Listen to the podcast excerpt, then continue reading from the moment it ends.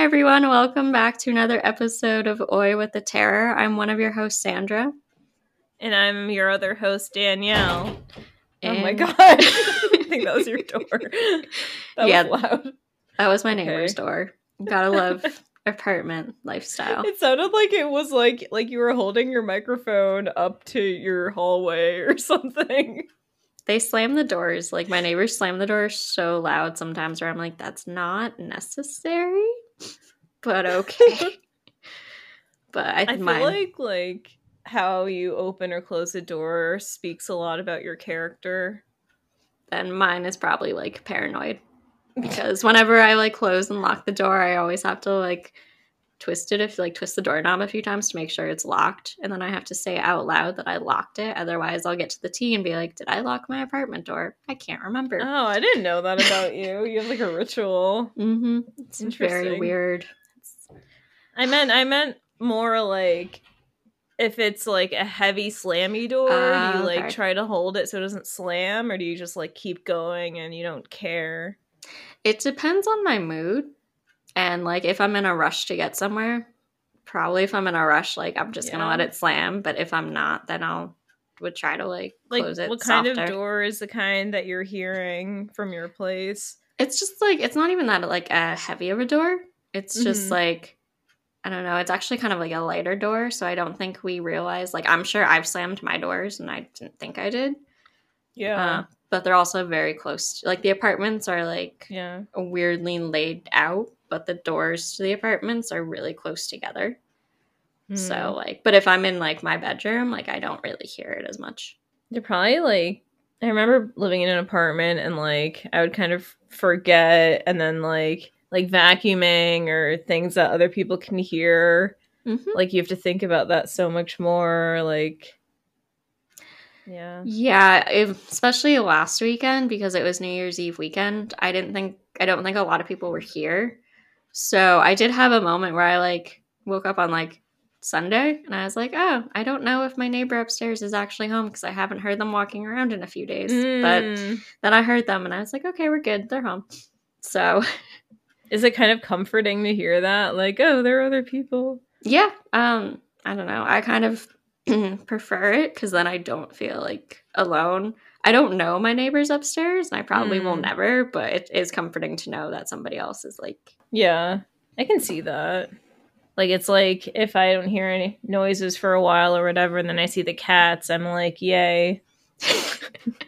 Well, I feel like that can kind of be worse because I feel like with animals, like if they're really quiet you're like, what are you doing? Why are you so mm. quiet? But then again, cats are more quiet than dogs, so yeah, I'm more like what's happening when there was like random loud noises, I guess. Oh, yesterday it was pretty funny. Uh, Dave was popping like, like you know, like not packing peanuts, but it was like bubble wrap, but like mm-hmm. these long elongated shapes of bubble wrap. And Dave was popping them, and one just was a really loud, obnoxious noise like emitted from it.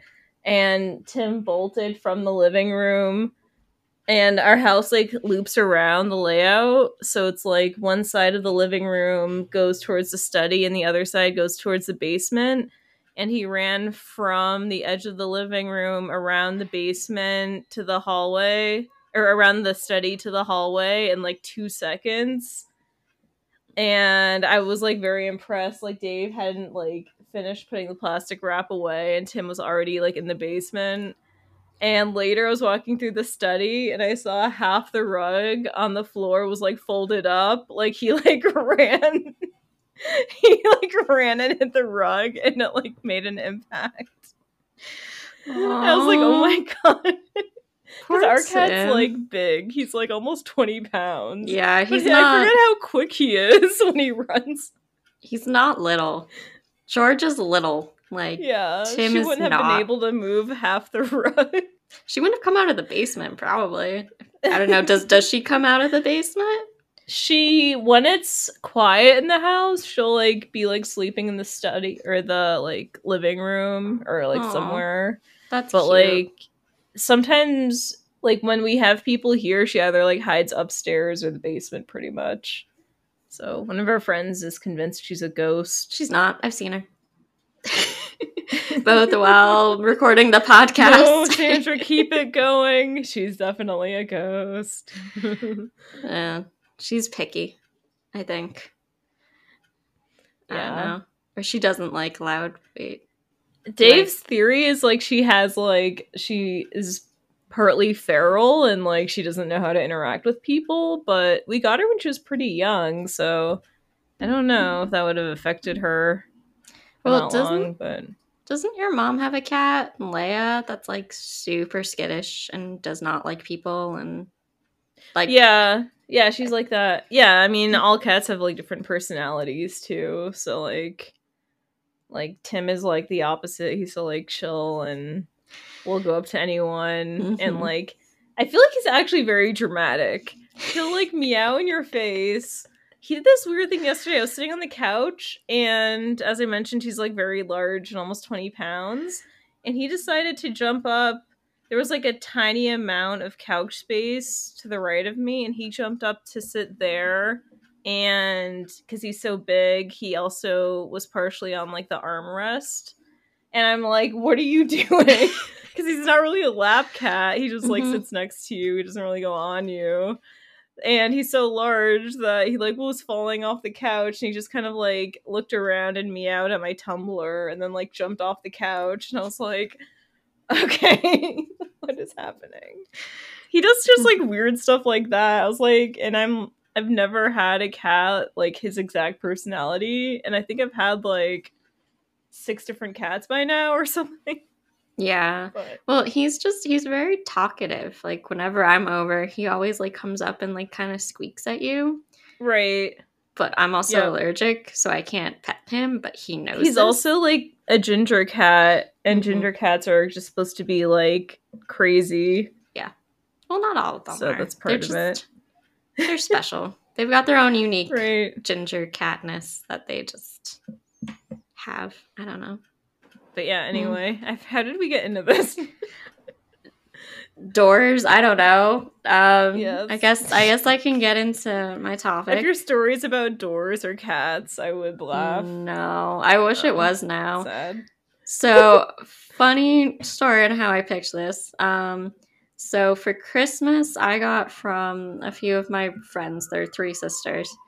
And I got a, and I'll, I'll have to show it to you. So it's a poster, and it has like sixty different haunted places all around the U S Oh. And if you've been to one, you like scratch it off, and then it shows like a picture of that particular haunted place. Mm. And it actually has quite a few that we've done for the, or yeah, you and I have done for the podcast. Mm-hmm. And I've been to about three of them, but now that I'm like, okay, now that I have this, I have to go to more.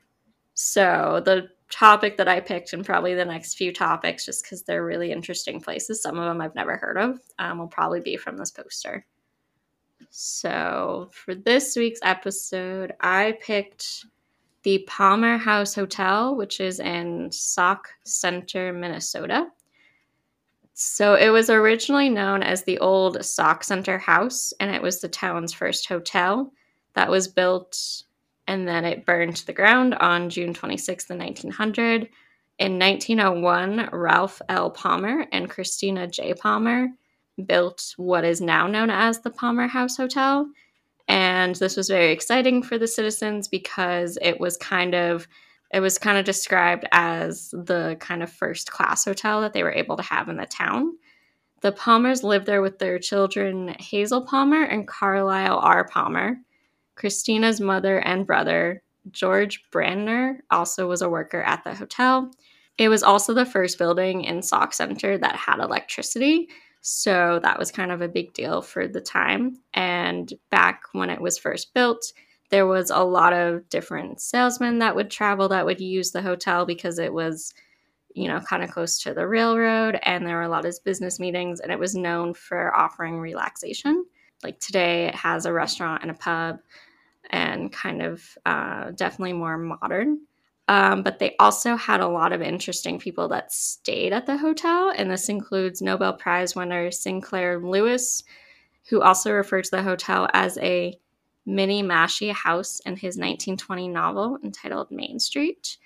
The hotel did have a makeover back in nineteen ninety-three, which helped it expose its natural beauty from top to bottom, with still having the respect to what Richard Palmer had as his main idea for what the hotel, what he wanted the hotel to be. There were also some different additional comforts to which kind of were added that today's society is used to. Um, for instance, the hotel actually only originally housed thirty-eight small rooms, with guests sharing a common necessary room, which was located down the hall. There are now nineteen rooms, and each do have their own bathroom, which is good to know. And some come with a jacuzzi, so that's kind of why they advertise it as more for the relaxation of um, hotel. Then I did look into some additional information, because at first I was reading this and it's kind of like, I don't really get why it's known to be haunted. But after doing a little bit more research, I was able to find that it is possibly haunted by um, a guy by the name of Raymond. And I guess um, Raymond, who's one of the unregistered guests, as they refer to him as, um, does haunt kind of one specific room. He essentially, when he was alive, he did run the top floor brothel um, back about a century ago. Nowadays, he's actually believed to haunt a room that's on the top floor. On the other side of the hotel, there's a children's playroom that has been known to be responsible for, some people might say, like a juvenile haunts. Um, for instance, some say that Palmer's son Carlisle is to blame, and that it's kind of a very common complaint among the guests, amongst the guests that stay there. They say that um, that the guests will come down and they'll say things like, somebody let their kids play in the hallway all night long, or they'll complain about noise coming from what sounds like children. Usually the people at the front desk will then have to explain that there are no children in the hotel, because usually when they've had these complaints, there have been no children at the hotel.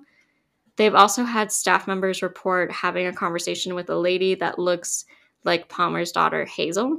And before this woman simply disappeared, they are among the believers in the Palmer House Paranormal, um, is a turning turn author, Natalie Fowler. She has been quoted saying, "I don't think that I've ever been here and not had an encounter."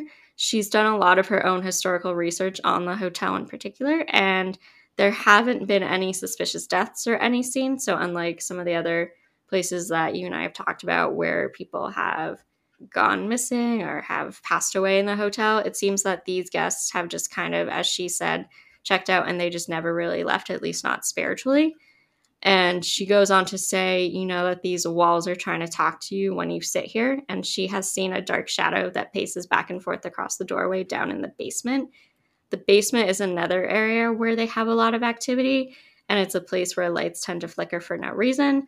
Some researchers also consider one basement hallway to be the most haunted part of the hotel.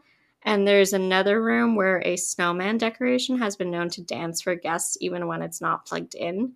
They have heard footsteps in the hallway. They've seen shadows in the foyer. There is uh, definitely a haunted history there. And the staff definitely goes out of the way to embrace the spirits. And they do so because it doesn't seem like they're leaving anytime soon. There was a quote by someone by the name of Freese who says, "I always tell people that they get to choose what it is they want to call it. And I tell people there's stuff that happens here all the time that they just can't explain." The Palmer House is also on the National Registry of Historic Places, and it did just celebrate its one hundred twentieth birthday. It actually held its first paranormal seminar back from January eighteenth to the twentieth in two thousand eight. The attendees included uh, television personalities such as Chris Fleming and Patrick Burns, Darkness on the Edge of Town radio host David Schrader, and other paranormal es- experts also attended. And the Palmer House has also been featured on season seven, season seven, episode four of Ghost Adventures, where they investigated the building with Dave Schrader. And it was also featured in episode four, or season nine, episode four of The Dead Files. Back and then in two thousand twenty-three, Chasing Paranormal actually featured the location on season one in their series entitled The Spirit Realm Network. So yeah, it's a little bit about the Palmer House. Where is it again? It's in, I'm always worried I'm going to pronounce it wrong. I think it's Sauk City, Minnesota. Let me mm. double check. Yeah. So oh, sorry. Go there. Sauk Center, Minnesota. I mean, oh, okay. Like, I've never been to Minnesota, but I do have a friend that lives right. there, so I can just be like, mm. hey, do you know what this is? She probably would, actually, because she was born and raised there. But it could be a fun random trip, I guess. I mean, again, there's so many places now on this right. poster that right. I really want to go to. And I think this is one of them, just because it seems more of like not like um, the Lizzie Borden House Airbnb, mm-hmm. where it's like super creepy, where it's like creepy, mm-hmm. but it's more like friendlier spirits, I guess, than like really, really creepy dark sad, ones. I don't know. Dark, sad yeah. spirits. I don't know. So are there a bunch in New England too? Yeah. Okay. Um, actually, though, the Union Cemetery where we did where I did the episode on the White Lady, she's on there. So I'm like, I've been to one. Yeah. Um, but did like, you hear about that weird like crash that happened a few months yeah. ago? That like mysterious car yeah. drove into the pond or something. I did. Two people I died. I yeah, I haven't heard much since, and no one. I know, I'm curious. I'll have to look into it because no one's really brought it up.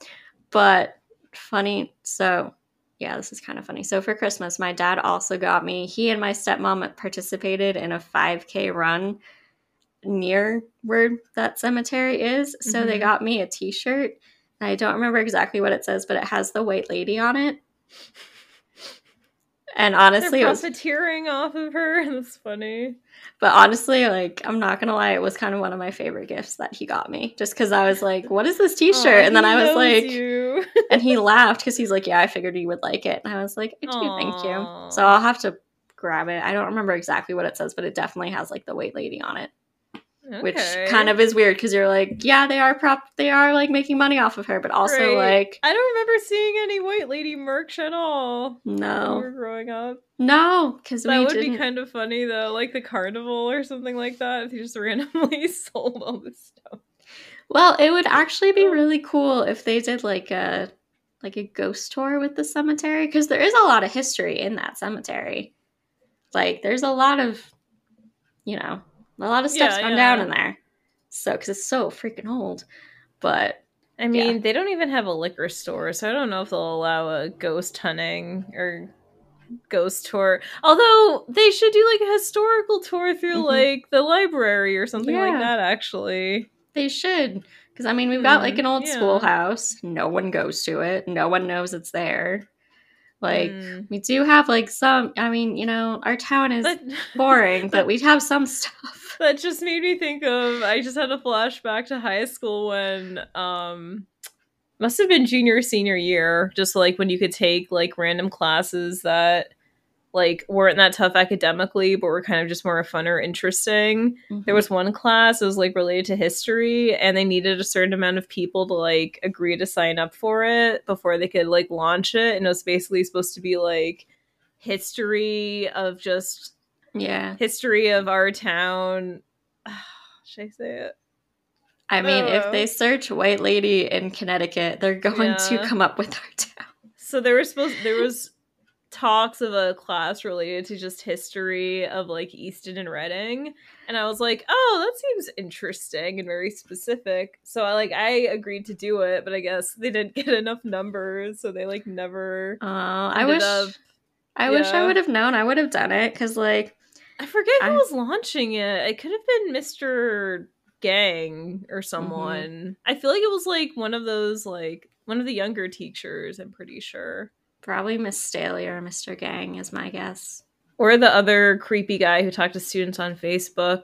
Those are like the main people I'm thinking of. Who talked to students on Facebook? Our anthropology teacher. Which Mister Uh the one the one the one I almost got fired. Yep. I don't know that. I did. I reported him to the board. Because he's creepy? He was just inappropriate. Mm-hmm.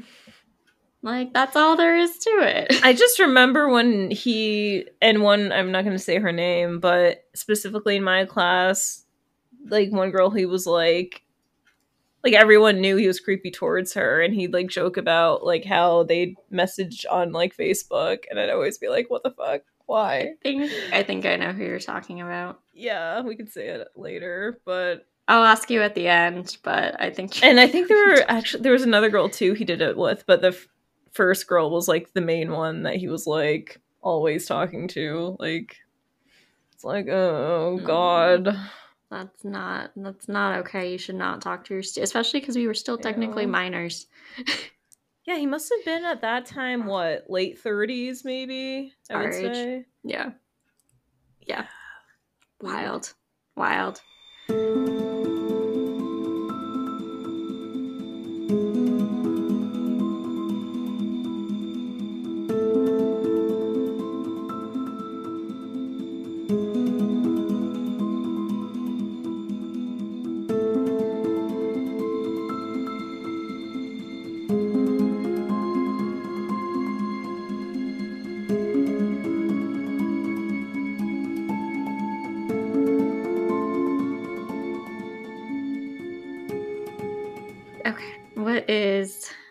Topic. So I decided to kind of do a, another classic serial killer person. I got okay. inspiration from um have you heard of a show called Very Scary People, hosted by Donnie yeah. Wahlberg? Yeah.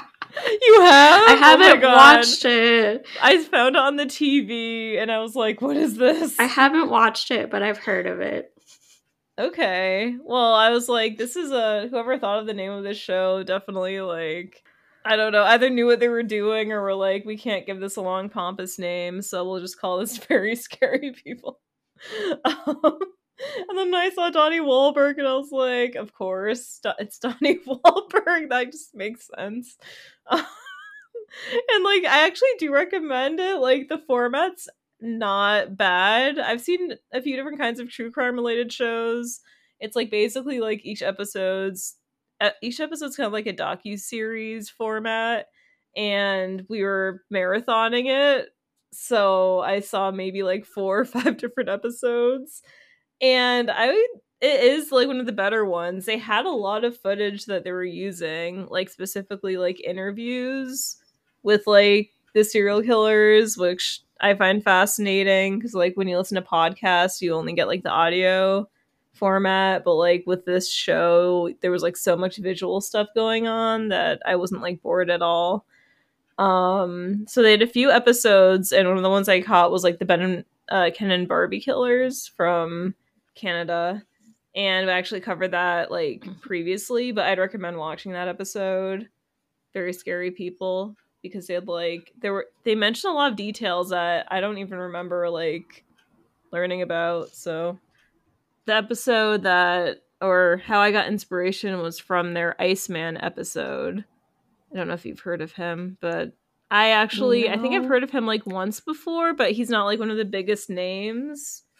But I feel like he should be because he's kind of like a classic, interesting, like Like someone, they made a movie about him a few years ago. Um, so like people do talk about him and do know about him, but just like the name, it's so classic, like Iceman. Like he sounds like a supervillain. So yeah, there's a movie based on him that came out in twenty twelve starring Michael Shannon and Winona Ryder. I don't think I've seen it before, but I am intrigued, like especially with the actors. Like I'd probably watch that at some point. The Winona Ryder is throwing me off a little bit. Yep. I know. I'm guessing she plays his wife, probably. Probably. But yeah, that's an interesting combination. So the Iceman, aka Richard Kuklinski, embodied many of the classic traits needed for a cold-blooded killer. And this also involves mobsters. Which, when we were talking about Gabagool before, I was like, that reminds me of my topic, because mobsters, that, like, I don't know if people don't know what Gabagool is, but it's, like, a way of saying, like, salami, and they talk about it a lot in The Sopranos.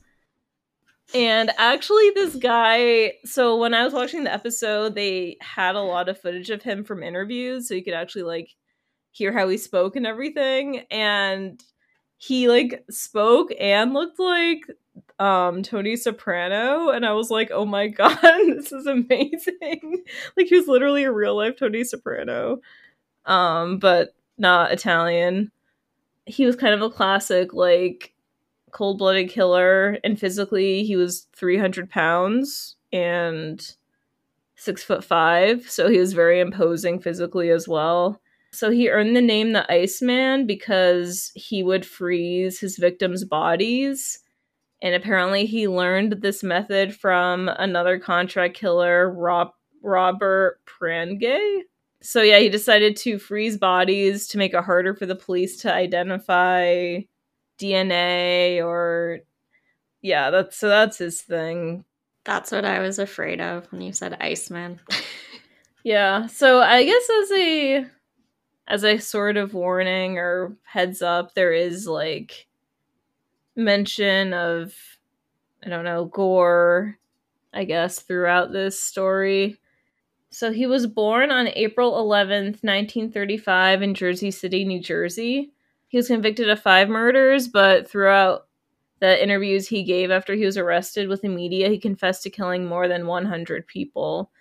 And this was while he was working as a hitman for the mafia.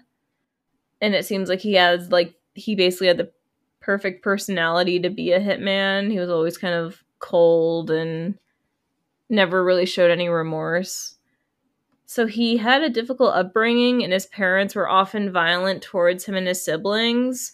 And it was so bad that his father's beatings actually killed his older brother, but authorities were told that he died, like, from falling down the stairs accidentally. Um, as a child, he started acting violently by murdering local cats and dogs. And when he was fourteen, he had his first victim when he killed the town bully by beating him to death. He left school in eighth grade and started a string of odd jobs, which launched his criminal career. He initially started with bootlegging pornographic films and formed connections with organized crime from that. In the nineteen fifties, he was hired as a hitman and worked for many famous crime families, including the Genovese, Gambino, and, and de Cavalcante. Or- so he was known for handling difficult situations and his ability to constantly have a cash inflow for the DeMeo crew, and this earned him a deal of respect. Um, he wasn't just like a random hitman character. He actually like worked his way up and was pretty acclaimed and everything. Like, he g- garnered more attention, and the Gambino family wanted to work with him. Um, he wasn't a professional killer at the time, but this would soon change. So it was actually the De Cavalcante family who hired him for his first major gang killing. He was very excited for this job, and it seems like this, like, his profession was maybe actually helping his like want to kill people anyway. Like, he was like using it as an excuse to kill because he would have done that anyway naturally, it sounds like, um because he was very into killing everyone. Like, it and it seems like it never affected or bothered him. In nineteen fifty-four, he started to make frequent trips from New Jersey to New York, where he would prowl the Upper West Side of Manhattan looking for victims. He would choose targets based on people who annoyed him or someone that he thought slighted him in a way. And that kind of reminds me of the story I had, I'm forgetting her name, the um, drug crime lady from Florida. Like, when she got, like, the amount of power where she had people that she could use to, like, take out her enemies, like, when she just got that powerful, she would kind of just choose people based on if they annoyed her for like a silly reason. Power and violence. Uh, and then other times he would just kill randomly just to kill. So he would shoot people, stab people, strangle, poison, or bludgeon. His type of weapon would shift constantly, and this actually made it harder for the police to track him initially because he would, like, always use different weapons. He also used ice picks and bare knuckles and hand grenades. According to a statement, he once made a nasal spray bottle filled with cyanide, and that was one of his favorite things to use. He um, carried out assignments for DeMeo and the Gambinos, and it was his willingness to murder without any hesitation that just made his criminal colleagues describe him as the devil himself. It sounds like a weird, like, like imagine this was a normal job workplace scenario, and it's like he's moving up the ladder, but based on crime and killing people. Like, colleagues are like, he would do anything to succeed or something. Yeah, um, that's a weird twist on it. So he did have two rules when it came to people he wouldn't harm, and this was no women or no children. But beyond that, he, like, would kill anyone. On one occasion, he recalled preparing to kill a man who was begging and praying for his life, and Kuklinski told the man he could have thirty minutes to pray to God to see if God would come and intervene. Quote, but God never showed up, and he never changed the circumstances, and that was that was that. It wasn't too nice. That's one thing. I shouldn't have done that one. I shouldn't have done it that way, he said. It, and apparently that was actually one of the only times that he did seem to show remorse.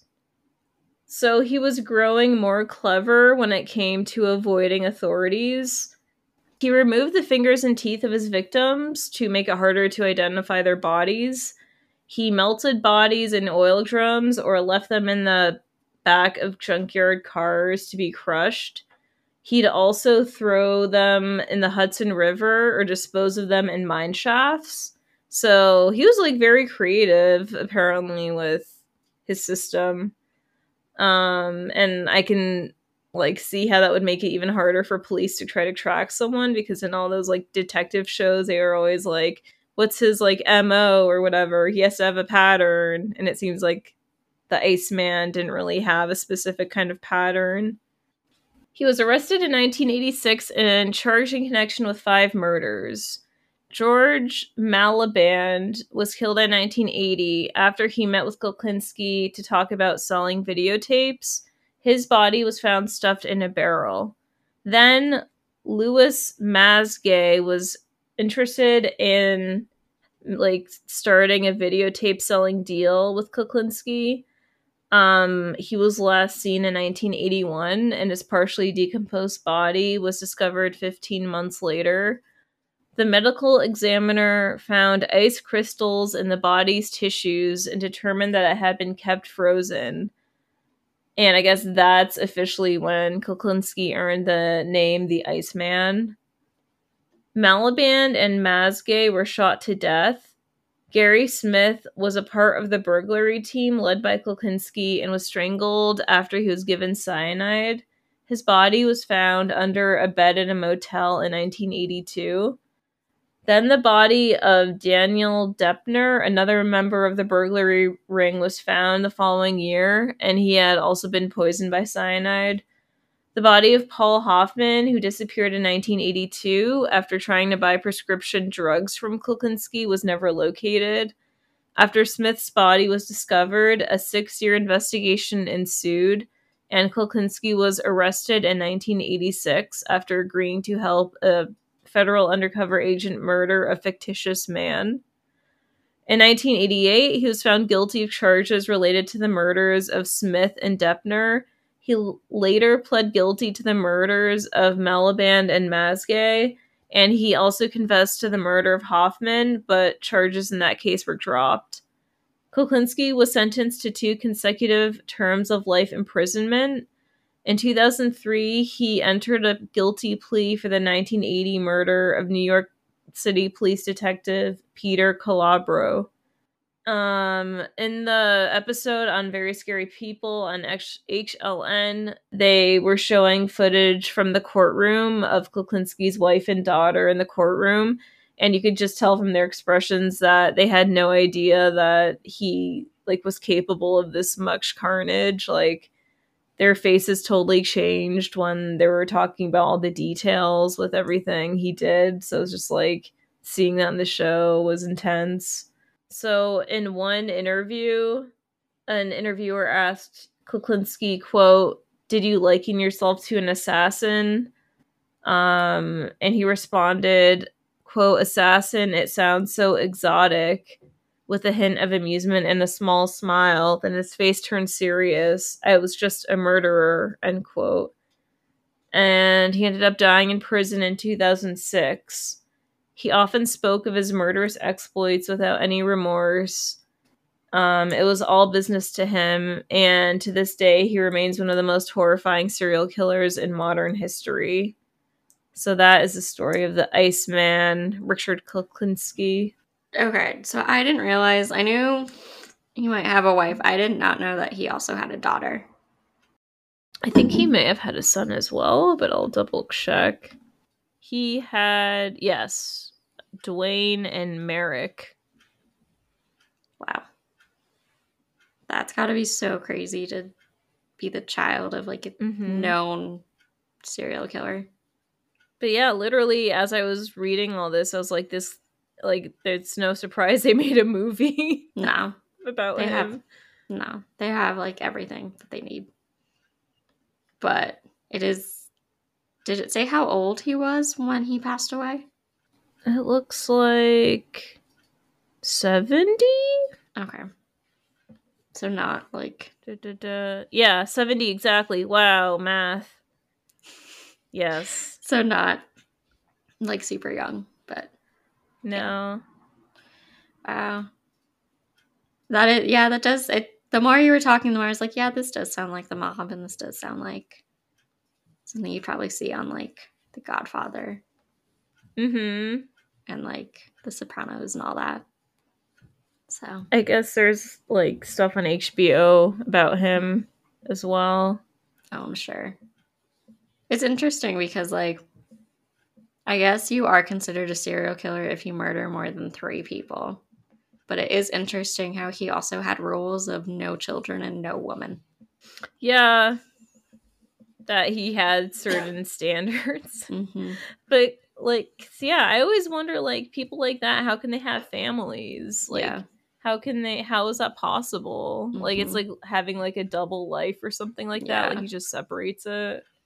I guess they're just wired to separate that. And if he refers to it as more of like a job or like work, it's easy to kind of separate like work from home life. Mm. But also I just feel for like his wife and stuff if like she had no idea. And then his kids just can't even like imagine finding that out about your parent one day. I know. It's insane. Like I have seen, was it, is it, Wayne Gacy, what's his name, the clown guy? I think like his daughter has done mm-hmm. some shows, like just talking about like how she found out and things like that. Like, yeah, that's kind of an interesting psychological study too. Like, mm-hmm. how do you live your life after that? Well, it's also like John Wayne Gacy, I think. Yeah. Well, it's also like um Jeffrey Dahmer's brother. Mm-hmm. He doesn't. I think he like changed his name and stuff because he doesn't want to be associated with his brother. Which makes yeah, sense. Yeah, I can't blame him for that. Yeah. But it is interesting how, like, how just, I don't know, I just think it would be really hard, but I think it would be interesting to kind of talk to them and see, like, what they think or feel. Yeah. Well, now that's, like, yeah, they have so much footage that he gave. I guess they have, like, tapes and video footage of mm-hmm. the Iceman. That's why it's, like, seems so important when they're being interviewed, especially after they're arrested, to like mm-hmm. record everything they're saying. Yep. Like so people like psychologists can study them and like mm-hmm. the police can use it and everything. Yep. It's probably it the might... most frustrating when like they don't say anything. Like I've heard of big serial killers that are like, I'm not gonna tell you anything, and they're like, well, great. It's like not he wasn't a serial killer, but um oh god, Vandersloot, who just confessed to killing Natalie Holloway. And he just, mm. he did it as part of, I think, like, a, to get a deal or something, because he had murdered another girl. But the fact that mm. he finally, it's been, what, twenty, eighteen, twenty years since Natalie Holloway. Ooh, I should cover that. Like, yeah. disappeared. And he mm. finally told, I won't, I won't go into detail, but he just, he confessed. Okay. But he's not going to get tried for it because it was part of his I deal. Remember, yeah, they thought he was suspicious like the entire time. Mm-hmm. Yep, and he admitted to doing it. So, mm-hmm. but he really only did that to get a deal. But it's also like, it's unfortunately one of those things where he's kind of played around with them so much that it's like, we ha- they have the closure, but like they're still mm-hmm. probably not one hundred percent sure like if that's what actually happened. Hmm. So they have his confession, but it's still like cry, like the boy who cried wolf. Like, I don't know if we believe you. Hmm. But it's something for them. I mean, to... if they suspected him for this long, they must have like something. Well, there must be a reason, I would think. I don't know. Maybe you should. Maybe that should be your next case. yeah. Yeah. I definitely. That's an interesting one. It's very interesting because of yeah. the life choices that he made. Mm. And there was so much footage about her, like coverage about it, too, mm-hmm. in the news. Yeah, because I don't think we were that much younger than her. Mm-hmm. So I remember that being a concern with my parents where mm-hmm. they were like, well, if you guys had like a senior trip, like, I don't know if I'd let you go because, you know, mm-hmm. things can happen. So, but yeah. So, yeah, definitely. I mean, if and if no one's heard about the Natalie Holloway case, definitely look into it because there's a lot of updates to it as well. Thanks, everyone, for listening to another episode of Oy with the Terror. We usually release episodes every two weeks, but I don't know, with the holidays and everything, it's like, eh. But typically it's every two weeks. So, first episode of twenty twenty-four. Yay, Happy New Year. Follow and like our stuff on Instagram and Facebook. Um, if you have any suggestions for us, email us at oywiththeterroralready at gmail dot com. And that's it. Yeah, we'll see you all next time. Happy New Year. Bye. Happy New Year.